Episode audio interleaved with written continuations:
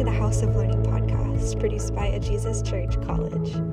Join hosts Richard Tamburo and Molly Inman as they chat with other faculty and guests about church, the Bible, theology, and learning the way of Jesus here in Portland.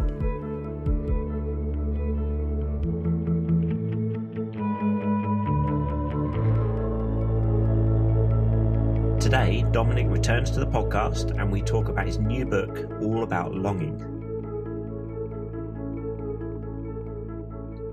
Hey everyone, welcome to the podcast. It's Richard here, and hailing from afar, returning from the past, it is Sir Dominic of Done. He's the, back. the prodigal, the prodigal, come home. yeah. So, how are you doing?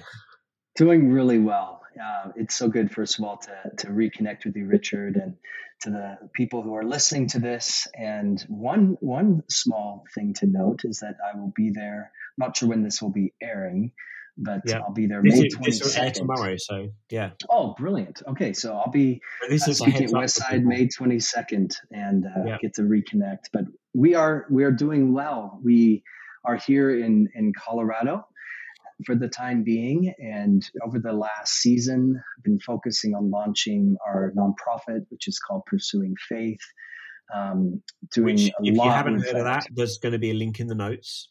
Okay, yeah, brilliant. Um, and yeah, so everything that is associated with that meetings, back end stuff, um, doing a lot of writing and, and speaking That's uh, cool. in recent days. And uh, So, because uh, when you left, it, when you left, Yep. it was like this baby fledgling yes, ministry. It You was. know, it was like a, a twinkling in the eye. You know. yes, Um, yes, I, it's a, yes, it was a twinkling in the eye. It was an idea. It Yeah. was a you know a, a germ of a of a thought. Um, well, more than that. It, at that point, it was an official nonprofit, but you know, there's a lot Yeah. to do to actually get something up and running. And so you I would say, systems and all. So, so what's some of like what's some of the questions and issues you've been able to begin Yeah. speaking to and get involved Mhm. with, conversations you can participate in that have excited you now with a year of pursuing faith? Yes. Um, well, so the ministry is focused on helping people navigate seasons of doubt and deconstruction towards a flourishing faith.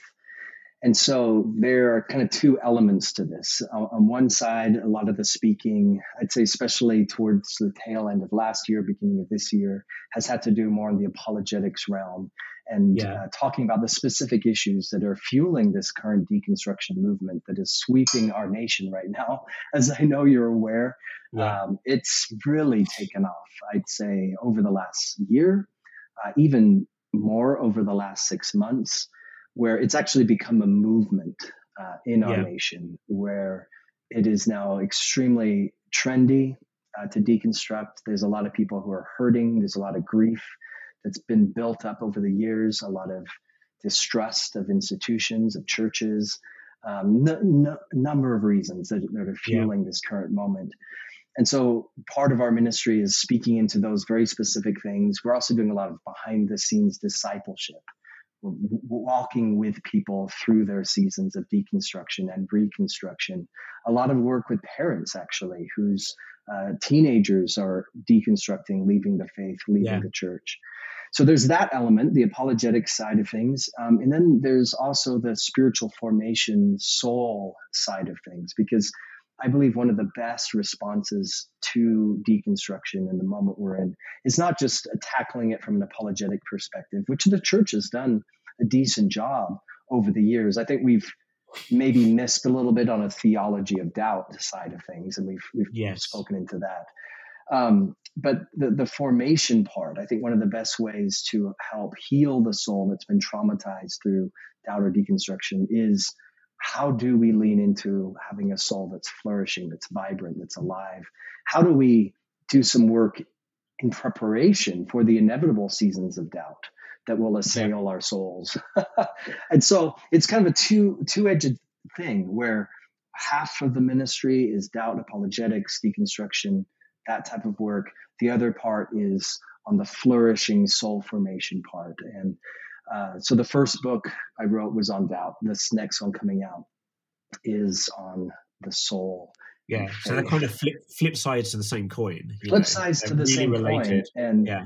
um, I tell you, it, talking about the the soul and talking about flourishing uh, is it, it's for me. It's been a deeply refreshing thing and writing and exploring this topic. Whereas the first one was you're dealing with these extremely difficult issues, the problem of evil and suffering, yeah. and how can I trust Scripture, and why is God silent, and Whereas now, as we're really engaging in the life of the soul, uh, for me personally, it's been just a deeply refreshing season. So yeah. all that's to say is we're doing well. We miss everyone uh, terribly uh, back back in Portland, and uh, excited to come back and visit next month. That's cool.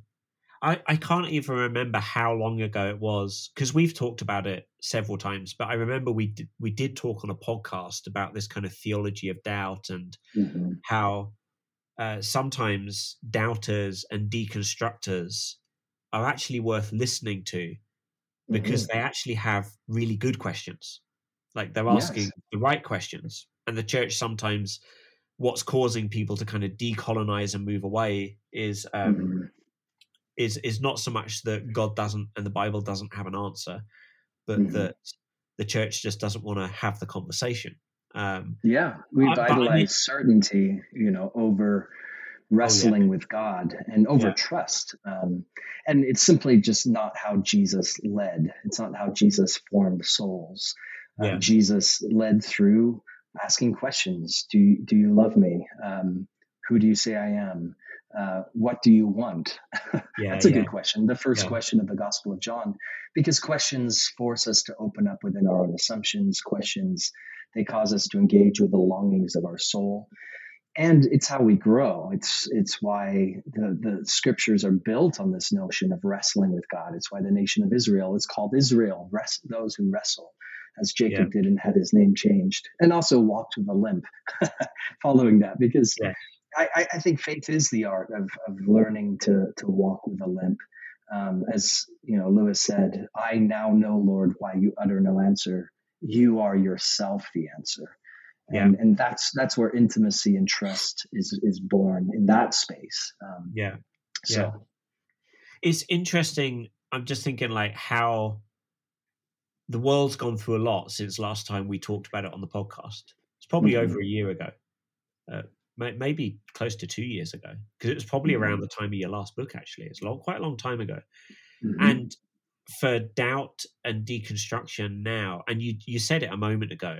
You know, there's questions, but there's also pain, mm-hmm. and and I think and and that was always a part of the equation. But I think now that deconstruction has become a movement that is very vocal and mm-hmm. points at the the abuses of power, the things that cause pain, the failures, the things that have broken down trust. Mm-hmm. I think people watching the conversation probably have a greater awareness now of how much of a factor pain is in these mm-hmm. twists in people's journey as well. So I'm just interested. You've been in the thick of it, like what you've been learning about how to interact with people when mm-hmm. it's not just that they're saying i've actually got an honest question like i'm interested. I've got a doubt because i've got a i've got a question i don't know the answer to but then you've also got people who maybe have a lot of hurt and and it's a lot of hurt that relates to their experience of god their experience of church their experience mm-hmm. of other christians you know like some of these things has that sort of well, it must have done. Uh, like in some way, you know, you've been as you as that's come to the foreground in the conversation. Like, what have you noticed about how to react to that side of things now as well? Yeah, that's a that's a beautifully put question. I think you're putting your finger on something which needs to be discussed, and that is behind every doubt, behind deconstruction. Which, by the way, this would probably be another conversation. I think one should distinguish between healthy doubt and a cultural form of deconstruction. Yeah. But the majority of the time behind the scenes is hurt. Um, there's something happened when they were a kid. Uh, they were disillusioned by something they saw in a church. Um, they witnessed something that traumatized them. You know, the, the New York Times, they wrote a, a, few months ago an article that really caught my eye and I think captures where we're at so brilliantly. But they, they described our emotional state as languishing. The, the mm. fascinating mm. word because you know languishing. If you look it up, it's a feeling of stagnation and emptiness. It's this unshakable sense that you're merely surviving instead of thriving.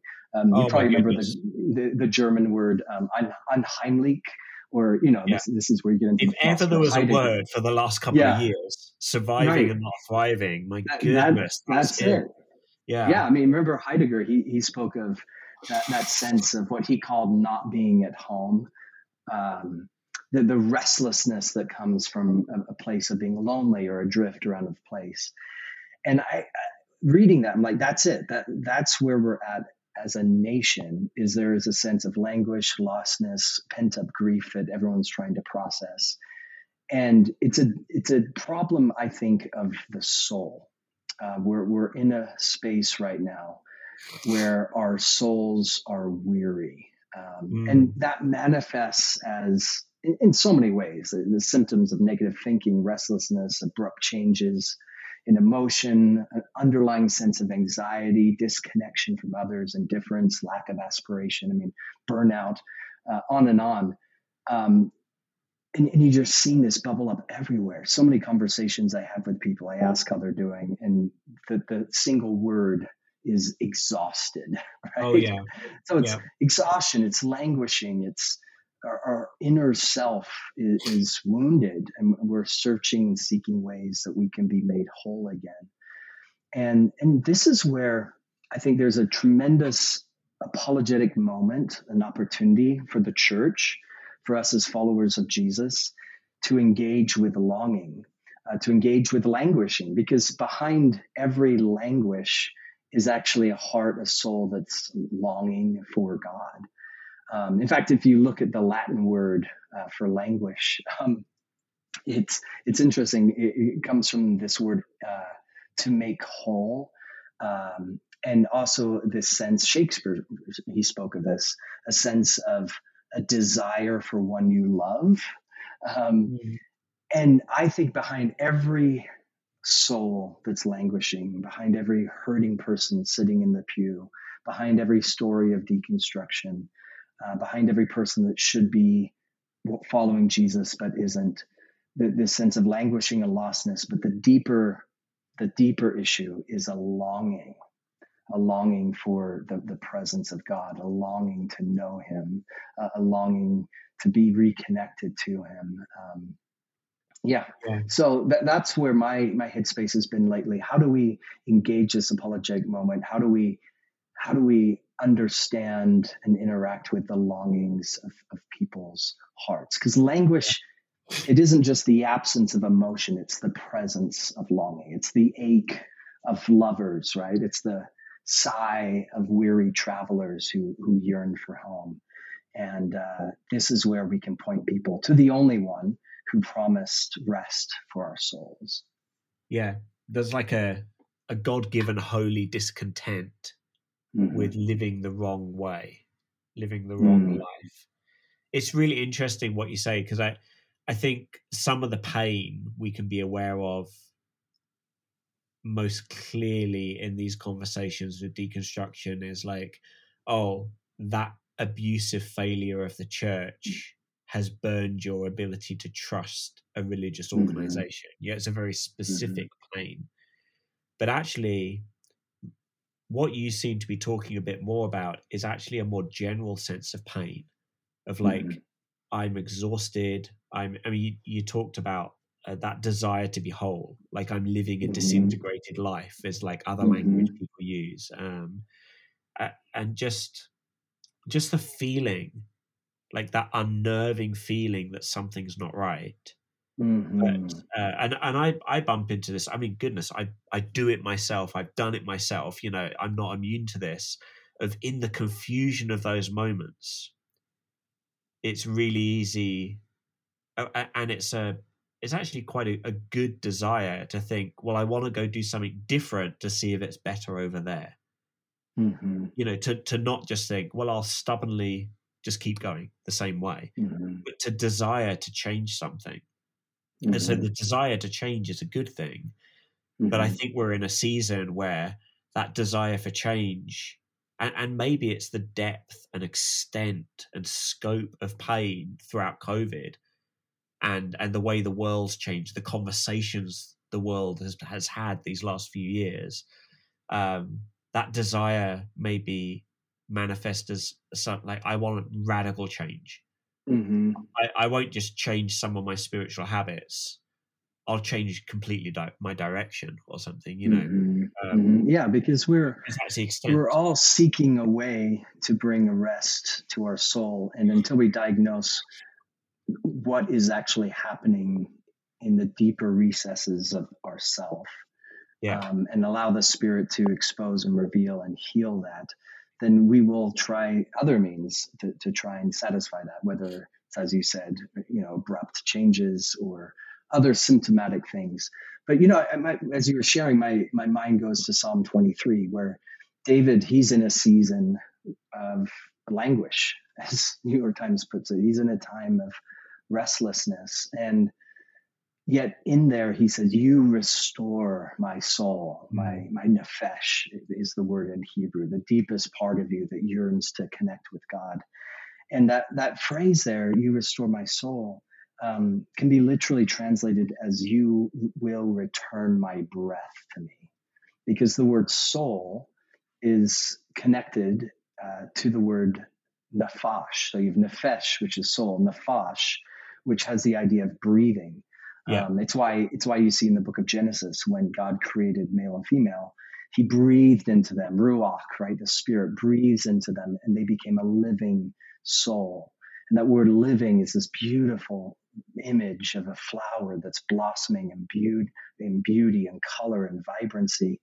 And so God's intention for human from the very beginning was our souls to thrive, our souls to flourish, our souls to be connected to him.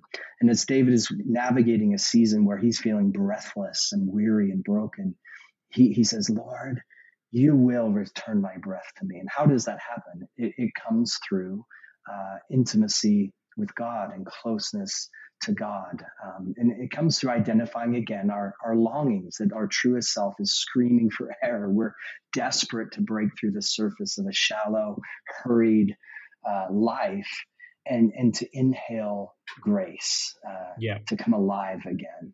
Yeah. Yeah i mean you you mentioned one psalm and it makes me think of another one. And there's a reason actually because the psalms are full of mm. people wrestling with these issues.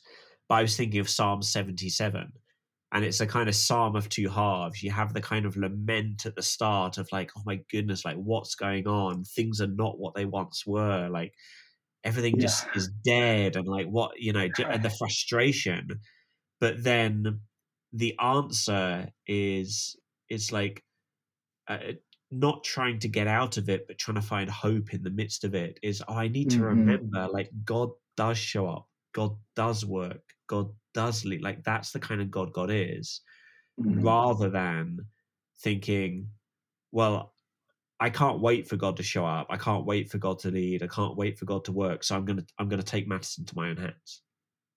Mm.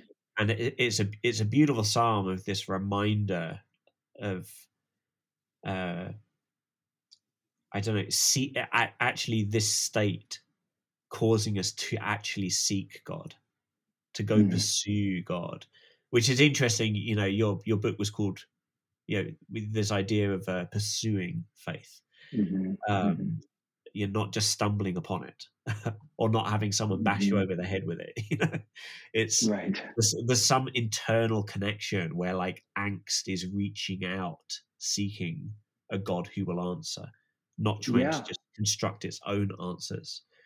Um, so yeah, that's that's another psalm that kind of, and, and that's the interesting thing, uh, and a beautiful thing right now that where our culture is is that the Psalms are so full and so rich of people in really similar circumstances. You know, mm. what felt like pivotal moments in life or in history, um, where, where hope was hard to come by because they'd changed, the world had changed. You know, they felt mm-hmm. that disorientation. Um, mm-hmm. Yes, it's so interesting. Yeah, you're um, right. And the Psalms, they do. I mean, Walter Brueggemann, the Old Testament scholar, he he does talk about how there's soul, there's different forms of Psalms. There's the Psalms of orientation, where your faith seems vibrant and strong. Uh, there's Psalms of disorientation, where the world seems to be falling apart, and you are too. Um, and then there's the Psalms of reorientation, and this yeah. is where it's reconstruction in a sense, right?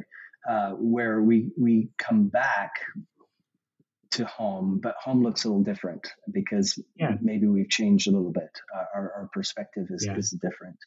And, um, and, there's wisdom in that. Like right now, mm-hmm. the world's changed, we've changed. Yeah. And if we just think that trying to be who we were and do what used to work is going to be mm-hmm. a flourishing life, we're kidding ourselves. We're probably living in a bubble and, and eventually it's going to pop enough has changed that we ought, if we're wise, to be thinking, oh, I'm probably going to have to adapt. And, and mm. not like, you know, oh, I think I'll be a Hindu. not that sort of adapt. but I, I, just mean like the like the way you breathe in and out in your soul, yeah. in your emotions, in your thoughts, the kind of interaction with God and with truth and with community that actually mm. allows things to flourish is probably mm-hmm. going to look a little different. So everyone ought to be on this journey of some sort of reconstruction. Uh, mm-hmm. Uh, it, it, in some ways, it's just called growing. You know. Yep. Yeah, and the, the idea of flourishing is is deeply connected uh, to to this idea of flourishing, uh, or to to this idea of growth. Um, and and you compare that notion of what it means to actually flourish and grow and be vibrant and alive and be connected to the breath of God, the life of God. How different that is from modern notions of, of flourishing, which is much more about the mm. external circumstances. Yes. Um, I mean, yeah, our culture know, measures flourishing by how secure you feel because of your bank account or right. getting your mortgage payment down, or yeah, it, it's yeah. to do with measurable, tangible, circumstantial things rather mm-hmm. than trajectory things because trajectory things involve your circumstances but they transcend your yeah. circumstances as well right? They they define yeah, yeah, the narrative and journey not just what you can see in your immediate context. Yeah it's true. I mean you know for most people if you ask what does it mean to flourish? And it's actually a word that is gaining some traction right now in the secular space. thank you to aristotle I love yeah, it. Yeah, yeah, exactly. You, you, you, yeah, eudaimonia, I believe you called it, right? Yeah. The good life. Um, and, and that's how people look at it achievements, material success, a business is flourishing if it's raking in profits, yeah. a social media account's flourishing if yeah. it has a ton of followers or engagement, yeah. right? Um, or positive psychology, you go back and, and look at that whole field of, of research. And they, they said it always hinged on these five attributes of favorable emotions, engagement, relationships, meaning, accomplishments. But by that definition, it's essentially a follow your bliss cliche, right? It's contingent yeah. on rosy circumstances.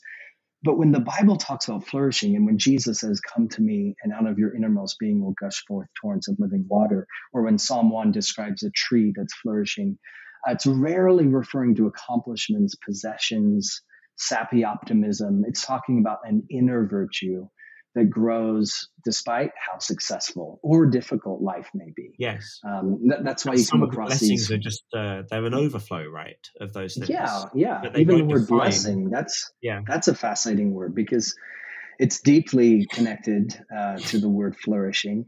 It's the word that that Jesus used in the Sermon on the Mount. Blessed are the meek. Blessed are the persecuted. Well, that's not exactly modern uh, conceptions of the flourishing life. Right. right? They're, they're, not but, ticking boxes.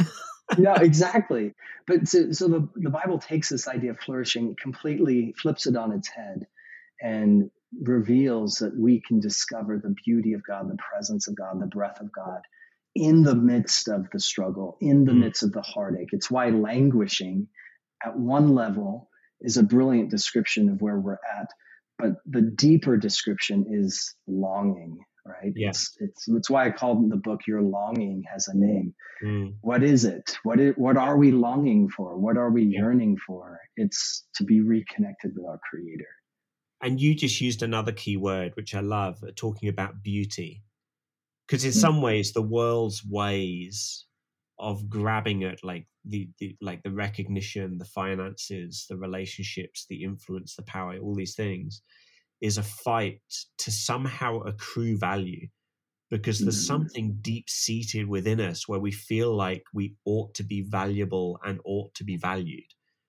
And it's actually part of God's design for humanness and and you know and it's an interesting relationship where uh some of our values some of our flourishing is rooted in the identity that is actually given to us by god Yeah. but some of it also relates to how the value i, I don't know leaning into becoming uh, in our brokenness and sin reconstructing the blueprint of the of the truly valuable beautiful life I love Um, that. Yeah. yeah. And there's a sense of becoming who you were created to be. Um, Yes. So, you know, you, you, one of the things I've been thinking through in this last season is the notion of, of living without walls.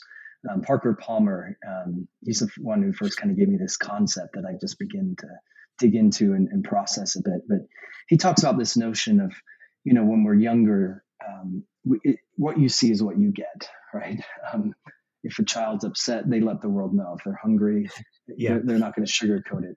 But in time, we learn to to construct walls. We we learn how to fake it. We learn how to uh, put on the mask, and there can be a separation between our soul and our role, um, where our soul is yearning for one expression. Our soul is desiring to be true to who God has has called us to be, but our role doesn't permit it. Um, Yeah. because we, we're so used to faking it. We're so used to pretending it. I think part of the maturing, flourishing process is learning to engage with those difficult questions of is there a disconnect between my soul and role? Is there a way that I'm I'm living with these walls that I've constructed? And, and for some some it's it's defensive. It's because we've gone through something. It's understandable. Um, but again, if we are to flourish, there has to be a, a willingness to understand who God has called us to be and a, willingness to recognize some of the walls that are in our life. And that can take years. Uh, Yeah. and slowly peeling back the armor yeah to Yeah. to allow there to be a synergy and uh, between what God has actually called us to be um, versus what the expectations that we've placed on ourselves that are unhealthy.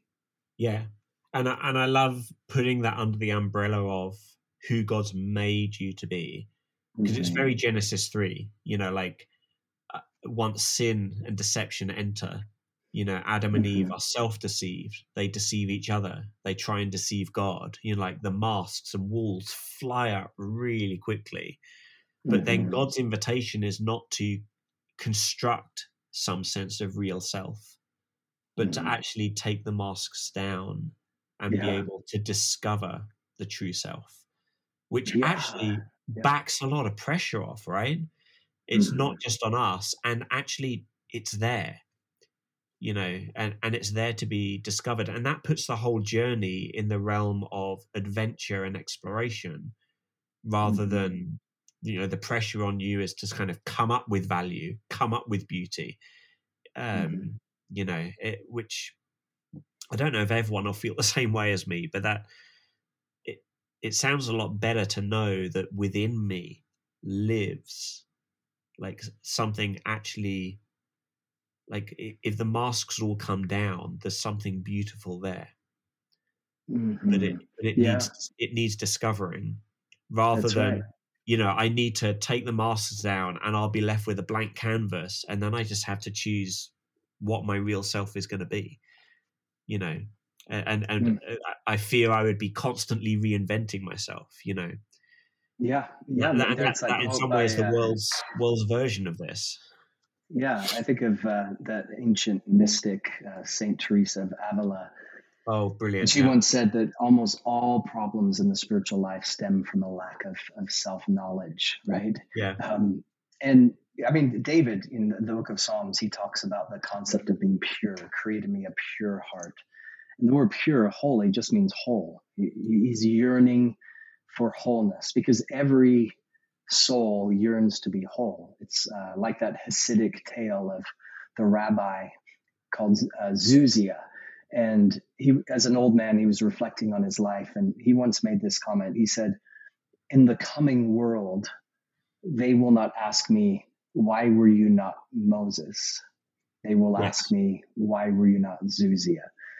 and that's, uh, that's really, really insightful because so often we try and curate our life around what we think others want us to be or what we're pretending to be or what our broken self is is yearning to become but really the flourishing soul is one that has learned to connect with ah lord this is who you've made me to be this this is it's kierkegaard's notion of freedom right it's Yeah. it's it comes through intimacy with god self-awareness and then a willingness to obey and Yeah. through the power of the spirit bring Yeah. virtue into the world and it's interesting like it does require an externalization you you can't and i mean we could do an aristotle podcast here but you know loads of mm. philosophers loads of thinkers loads of theologians have argued you can't discover your real self by just kind of contemplating you know just gazing at your navel and and hoping you somehow have a realization in in our brokenness in our maskedness we do Yeah. actually require others to help us realize our That's true right. self and Yeah. And we and we can use other humans but Yeah. they're all wearing masks too so success will be limited Yeah. so we so we need to add this layer of like god who who wears no masks you know Mm, and yes, the the God who doesn't live without walls. Um, Yeah. And it's Yeah. that process. It, it is hard. I mean, it's hard coming face to face with what's broken, our failures, our guilt, the ways we've lived a divided life. It's hard to acknowledge how we've spent years perhaps fighting the wrong battles or fixated on the wrong goals. It's hard to make necessary changes or to tear the walls down. Uh, or as David had to uh, when he's encountering Goliath, set the armor down. It's Yeah. hard to to hard to to step into that realm and that level of authenticity. Yeah. But it's the only way our soul can flourish. I mean, it's the only way we can be free because where And the God spirit of the Lord acknowledges is, that. there's freedom. Yeah, and Mhm. I, and I love that God throughout Scripture consistently acknowledges that. He never Yeah. says, "Oh, you idiots! Why don't you just turn around, let it go, and and become?" He, he knows it's a fight and it's a battle and there's a wrestling, you know, um, and there's a time, and God has grace for us. In Yes. And Yeah. there's there's possibility. That's the amazing thing is uh, God gives us freedom um, Yeah. to, in a sense, form the construct, the architecture of our of our soul. Right? Uh, Yeah. Emily Dickinson, the poet, she said, "We dwell in possibility," um, and that's frightening. But it's also it's also beautiful in the sense that your unfolding story uh, is more than the boxes people put you in. You're changing. People Yeah. may people may define and confine you because it fits a narrative, but God Yeah. says you're free. Um, you're more than a note. You're an evolving symphony, right? Mm. Um, this idea of newness, uh, becoming, is so much a part of what it means to be a disciple. And Yeah. As we grow and learn and flourish, um, I think we're adapting to where we're at culturally, but we're also leaning forward into new creation because because that. God's Spirit always lead, leans Yeah. into the new. Yeah. I think though the words you used in the middle there, I think is something that people can relate so strongly to that it's an offer to to live, uh, well, I guess to escape living in a way that you're constantly being put in a box by broken Yeah. people around you. Hmm. Like that sounds like a very very good thing, you know.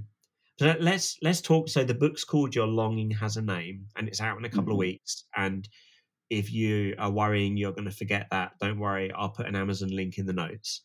Um, so this longing we've talked Mhm. about, and it, you know, if we want to kind of let it out to roam and acknowledge it and be like, yeah, I've I've got like I've got that.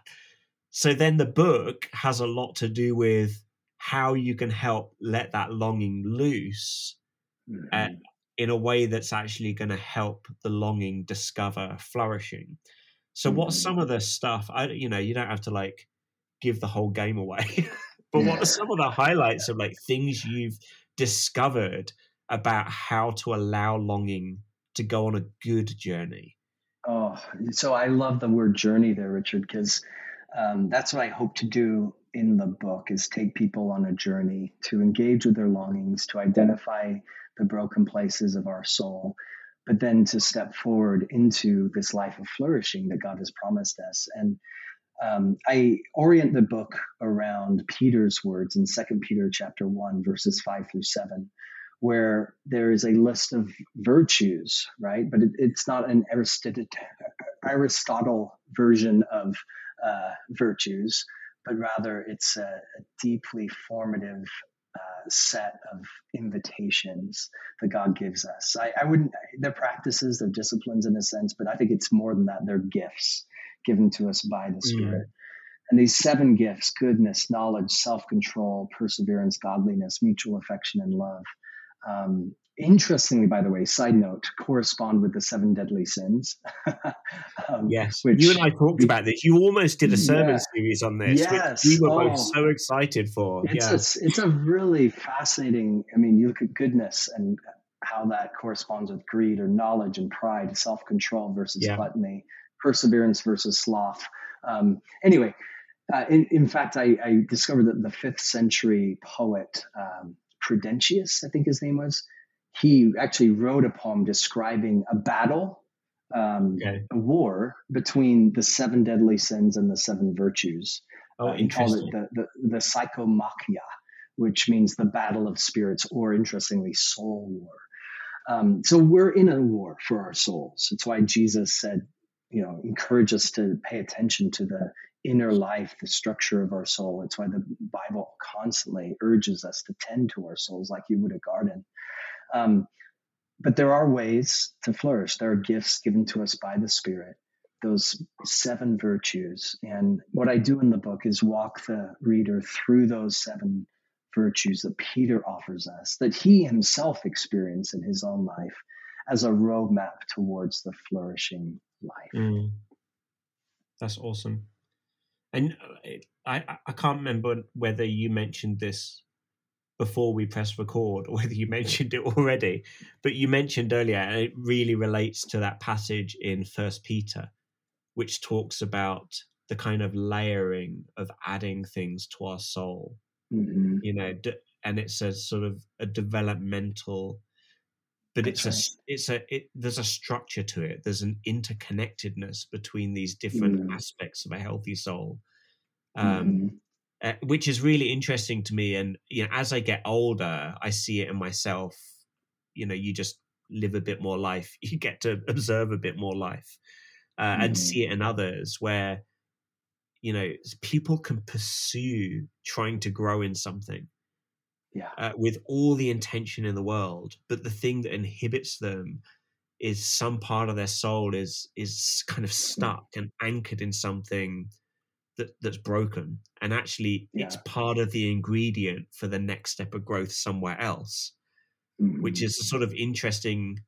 We we love a linear, simple process to achieve things because we're so mind-bogglingly driven by by by measuring our lives by succeeding goals you know? But actually it's god paints a much richer more complicated picture of interdependence. And some of this stuff it's not just within us. It leaches out into our relationships with god relationships with others relationships with his mission.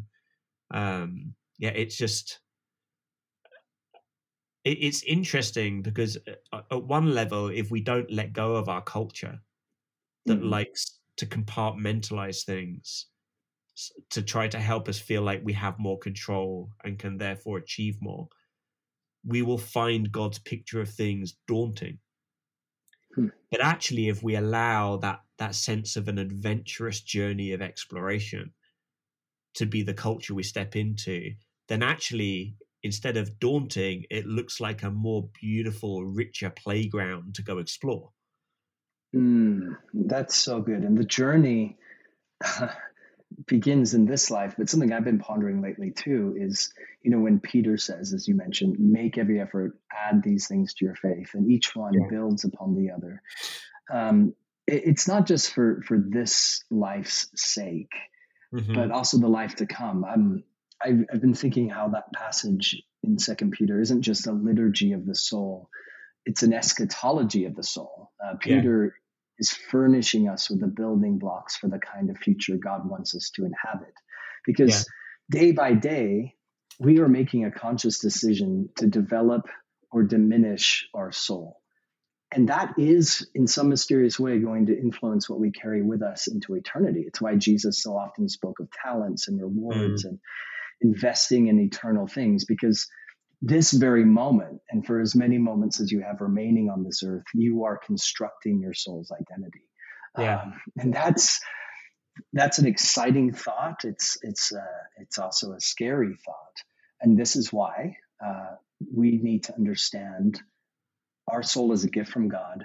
We're called to tend it well, mm. and when our soul is broken, exhausted, languishing, the Spirit of God invites us to return to the only one who can return our breath to us, who can turn our cool. languish into longing.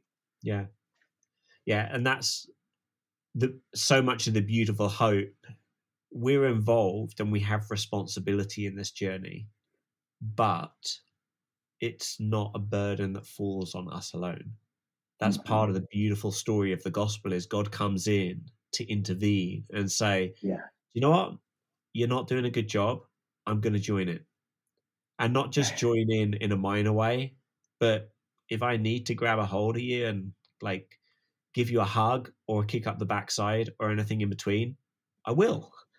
You know, so like God, God wants to be involved in the journey, which is yeah, breathe so much hope. I want, I want to just.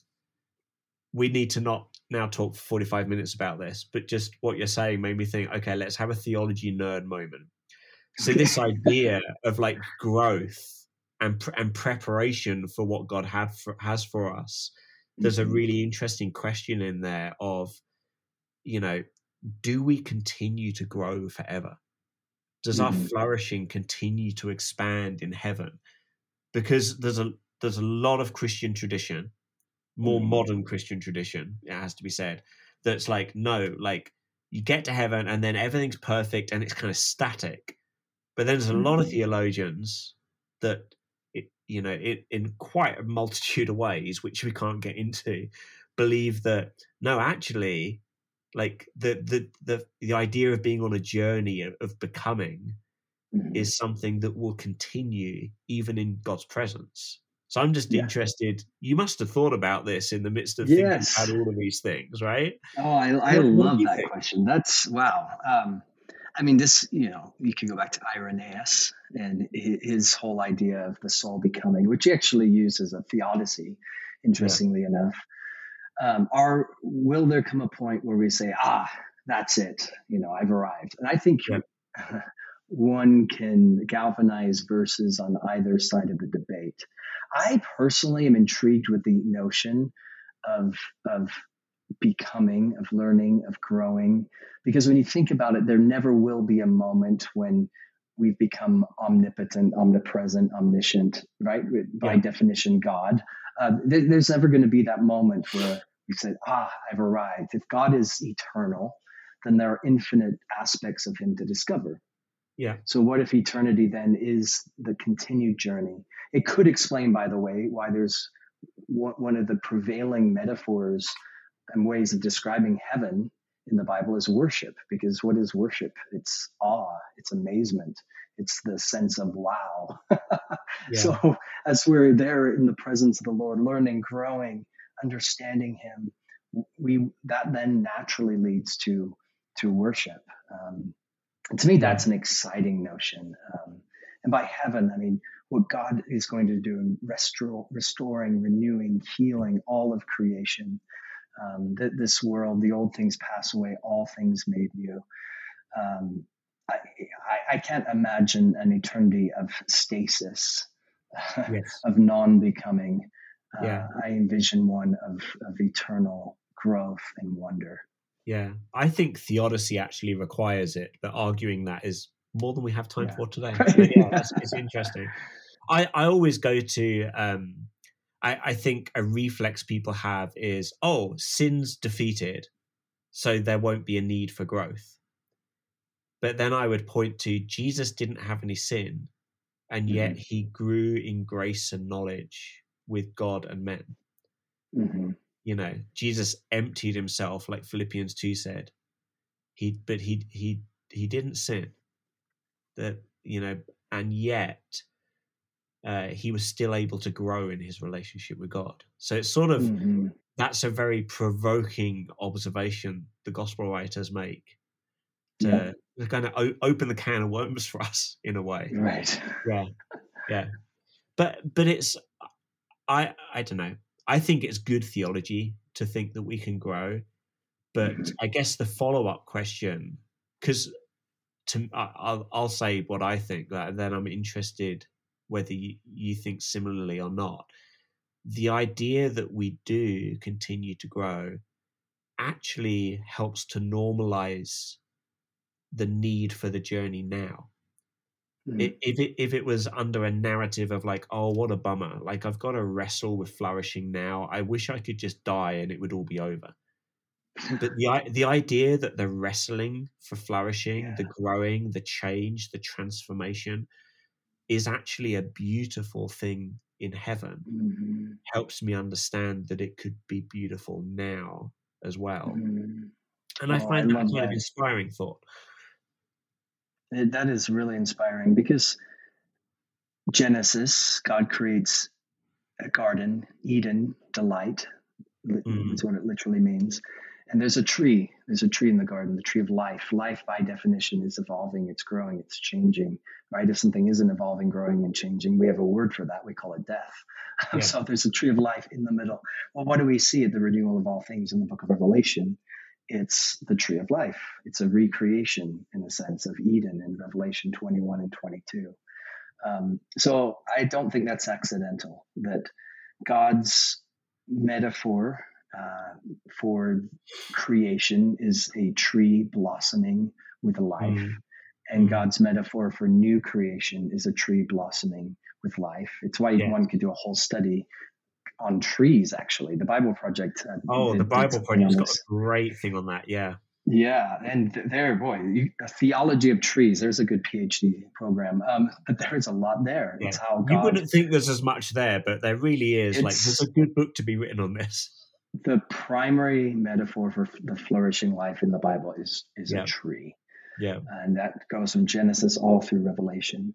Yeah, and so to me, I, th- I, I envision eternity as as a tree in a sense. It's it's growing, it's flourishing. It's there's fruit, there's beauty, there's learning, there's mm-hmm. awareness, there's wonder.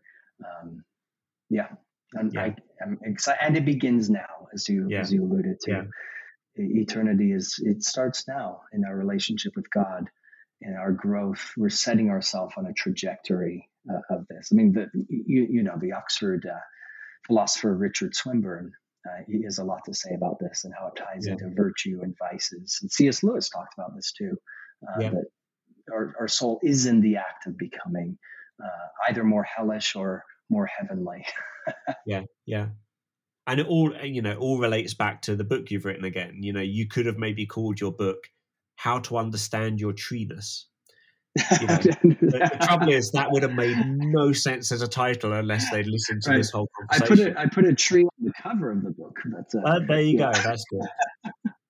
well, I think that's enough for today. So you're doing well. People should check yes. out the book, and then uh, and the book you can pre-order it. It's out in a couple of weeks uh, so it's mm-hmm. not far away. And then what's it going to be? Month and a half till you're in Portland, so people will be able to see you soon and read the That's book right. and tell you what they thought of it. Yes, and I can bring it along and get it signed everyone. or something. yeah. Awesome. Well, thanks for the conversation, Don. We look forward to seeing you. Thank you, Richard. God bless everyone. Thanks for listening to this episode of the House of Learning podcast. This podcast is produced by A Jesus Church College, based at Westside A Jesus Church in Portland, Oregon.